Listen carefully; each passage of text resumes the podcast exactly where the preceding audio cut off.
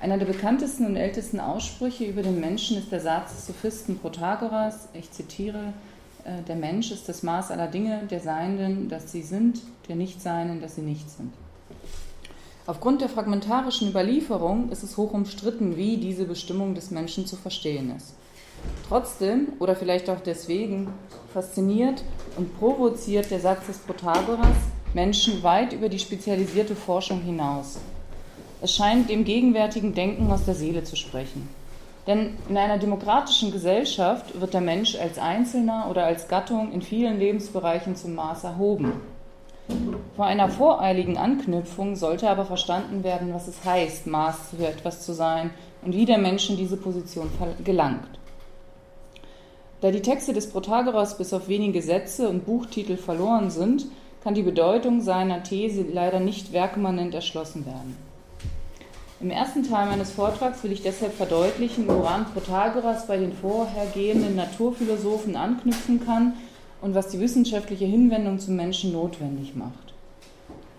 Aus Zeit- und Raumgründen lasse ich die Anknüpfung an die Dichtung, die natürlich auch da ist, einfach mal weg in diesem Zusammenhang. Im zweiten Teil werde ich mich mit den Konsequenzen dieser Perspektivverschiebung von Sein zum Menschen beschäftigen die einige epistemische, ethische und politische Schwierigkeiten birgt. Denn wenn jeder das Maß aller Dinge gibt, ist, gibt es dann noch eine gemeinsame Wirklichkeit, über die wir sprechen und die wir erkennen können. Weiter, wenn jeder das Maß seiner Wirklichkeit ist, gibt es dann noch ethische Verbindlichkeiten, die wir gegenüber anderen Menschen haben. Und noch darüber hinaus, wenn jeder ein gleichberechtigtes Maß für gut und schlecht, gerecht und ungerecht ist, nach welchem Prinzip gestalten wir das gesellschaftliche Zusammenleben?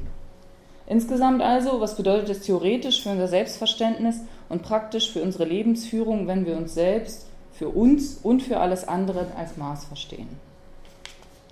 Zunächst also zu den Naturphilosophen. Eine große Schwierigkeit für die Auseinandersetzung mit dem Denken der Vorsokratiker stellt auch hier die fragmentarische und vermittelte Überlieferungslage dar, da wir eigentlich keine Quellen haben, die uns das Denken der Vorsokratiker direkt überliefern, sind wir auf spätere Kompendien und Zitate in den Werken anderer Philosophen angewiesen. Die Hauptquellen und die ältesten Quellen sind in diesem Fall, wie vermutlich bekannt, eben Platon und Aristoteles. In Platons Phaidon beispielsweise fasst Sokrates die in seiner Jugend aktuellen naturphilosophischen Erklärungen der Entstehung von Lebewesen und des menschlichen Denkens auf folgende Art zusammen. Ich zitiere, das ist irgendwie auch nicht auf dem Handout, habe ich auch vergessen. Ob, wenn das Warme und Kalte in Fäulnis gerät, wie einige gesagt haben, dann Tiere sich bilden, und ob wohl das Blut es ist, wodurch wir denken, oder die Luft oder das Feuer oder wohl keines von diesen, sondern das Gehirn uns alle Wahrnehmungen hervorbringt, des Sehens und Hörens und Riechens, und aus diesen dann Gedächtnis und Vorstellung entsteht und aus der Erinnerung und Vorstellung, wenn sie zur Ruhe kommen, dann auf dieselbe Weise Erkenntnis entsteht. Phaidon 96b ist es. Die hier von Sokrates aufgezählten Lehren lassen sich folgenden Denkern zuordnen, die Sie dann wiederum auf dem Handout jetzt finden, mit Zitaten, die will ich jetzt nicht alle vorlesen, da können Sie gerne reinschauen. Aber Archelaus lässt sich diese Theorie von Wärme und Kälte und Fäulnis als Entstehung zuordnen. Empedokles, was Sie da sehen, das ist das erste Zitat. Ja. Ähm, die Lehre davon, dass das Blut dasjenige ist, aufgrund dessen der Mensch denkt Diogenes von Apollonia ist es bei, ordnet die Luft als äh, die entscheidende Kraft ein, Heraklit das Feuer und Alkmaion äh, das Gehirn. Also wir haben hier tatsächlich eine Zusammenfassung einfach anderer Dinge, die wir auch mit Quellen durchaus belegen können. Die Zitate, die Sie da auf dem Handout finden, lassen erkennen, dass die Naturphilosophen das menschliche Denken, um das ja hier geht, als einen Gegenstand neben anderen von einer allgemeinen Bestimmung der Seinsursache her betrachten. Menschliches Sein wird also explizit ausgehend von nichtmenschlichem Sein erklärt. Aristoteles stellt unter anderem in der Metaphysik im ersten Buch, Kapitel 3 bis 5, das Denken seiner Vorgänger kritisch dar und kategorisiert es zugleich. Nach aristotelischer Kategorisierung stellen die Naturphilosophen anfänglich, wie eben zitiert, rein stoffliche Ursachen von Sein und Werden vor, wie eben Wasser oder Luft und ähnliches. Nach fortschreitender Forschung werden allerdings die Prinzipien, die die konkrete Anordnung des Stoffes erklären, selbst betrachtet und damit diese rein physische Betrachtungsweise überschritten. Für diese Vertiefung lassen sich vermutlich verschiedene Gründe anführen. Zentral ist allerdings die Notwendigkeit, die jeweils sehr konkrete Ursache, wie beispielsweise Feuer oder Luft, mit faktisch wahrnehmbaren, vielfältigen Phänomenen der Wirklichkeit zu vereinbaren. Also es geht um solche Fragen wie beispielsweise, wenn Luft die Seinsursache ist, wie sind dann feste Dinge überhaupt möglich? Oder wenn Feuer die Ursache ist, wie ist das Kalte zu denken? Solche Dinge. Im Verlauf dieser vertieften Forschung konzipieren die Vorsokratiker dann Sein, Werden und deren Ursachen nicht mehr bloß stofflich-mechanisch wie diese erste Gruppe, sondern erstaunlich anthropomorph. Da finden Sie auch die Zitate auf dem Handout, die möchte ich jetzt aber vorlesen, weil das jetzt das ist, worum es geht. Anaximander beispielsweise versteht das Werden und Vergehen als eine Art Vergeltung von Ungerechtigkeit.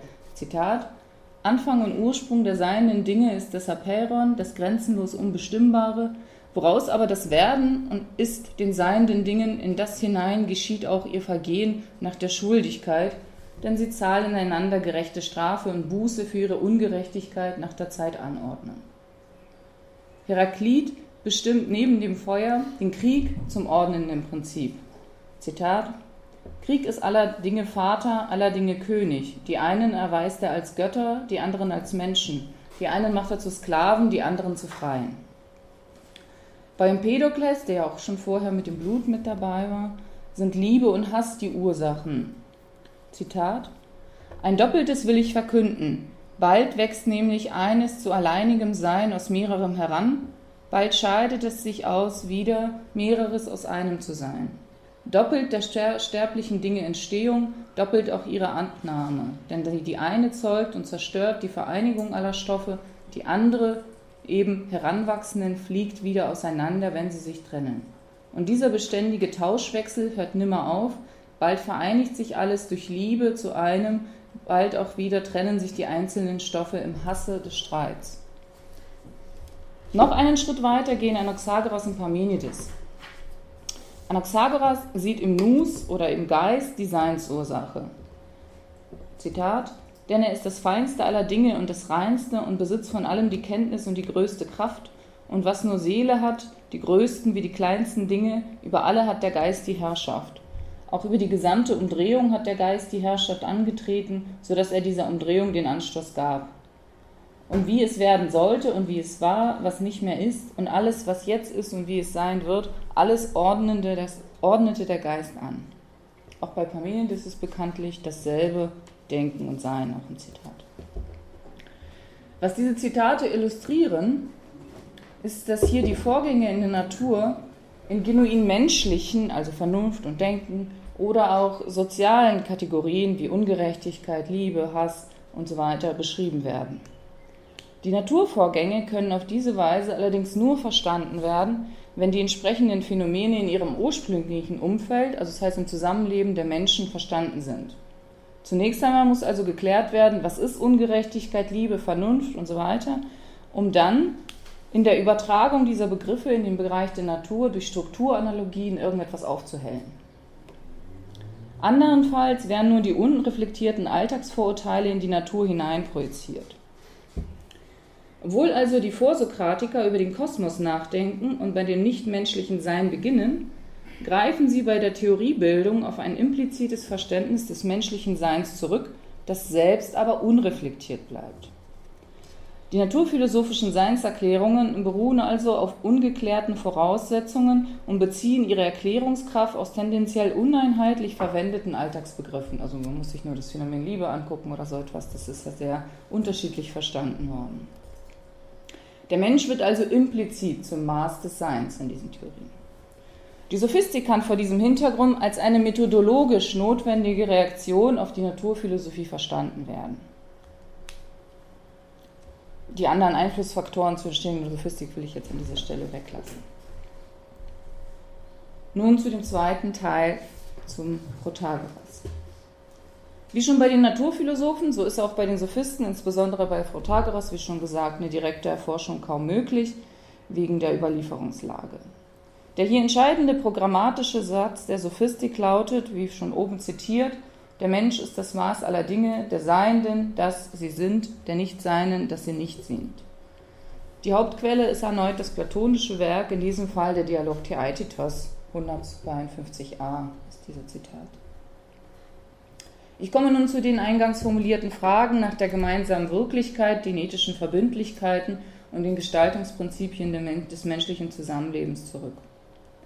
In diesen drei Hinsichten will ich die Konsequenzen einer uneingeschränkten Perspektivverschiebung von Sein zum Menschen analysieren. Gibt es also, wenn der Mensch das Maß aller Dinge ist, eine gemeinsame Wirklichkeit? Damit der Mensch Maß des Seins sein kann, muss alles andere Seiende von ihm abhängig gemacht werden. Das ist nur möglich, wenn jenseits der menschlichen Vorstellungen von Sein keine eigenständige Wirklichkeit gedacht wird. Im Theaetetos plausibilisiert Sokrates diese Möglichkeit, indem er Protagoras These mit der Flusslehre Heraklits auf der ontologischen Ebene verbindet und mit der Ausflusslehre des Empedokles auf der epistemischen. Beide Lehre lassen ein bestimmtes Sein nur in der Begegnung von vollständig bewegten, unbestimmten Seienden zu.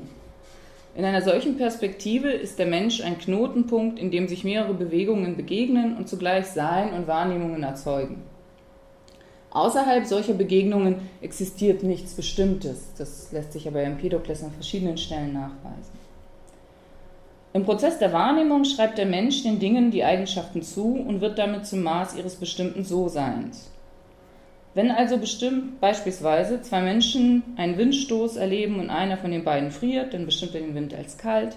Wenn der andere nicht friert, bestimmt er den zugleich als warm. Dieses Beispiel kennen Sie vielleicht auch aus dem Theaetetus. Diese Art von Relativismus scheint relativ alltäglich zu sein und unproblematisch. Maßsein lässt sich in diesem Zusammenhang als ein Festhalten an und Ausgehen von der eigenen Vorstellung verstehen. Dann zeigt sich aber, dass Protagoras den Menschen nicht nur als Maß der sinnlichen Dinge verstanden haben konnte, sondern auch als Maß der nicht sinnlichen Dinge. Denn wenn der Mensch das Maß ist, dann reicht allein die Tatsache aus, dass jemand eine bestimmte Vorstellung über etwas hat, also wie in diesem Fall über den Wind, und er diese Vorstellung als eigene Vorstellung vorfindet, das reicht dann aus, um diese Vorstellung als wahr zu qualifizieren. Der Mensch wird damit aber auch zum Maß der Wahrheit, indem die Wahrheit als Faktizität aufgefasst wird. Der Satz des Protagoras wird zwar oftmals als Geste der Selbstherrlichkeit des Menschen angesehen, da der Mensch hier gegenüber dem Sein eine Art Machtposition gewinnt, indem er das Sein nicht nur beschreibt, wie bei den Naturphilosophen, sondern es auch zuschreibt, also etwas zu einem bestimmten Sein erklärt.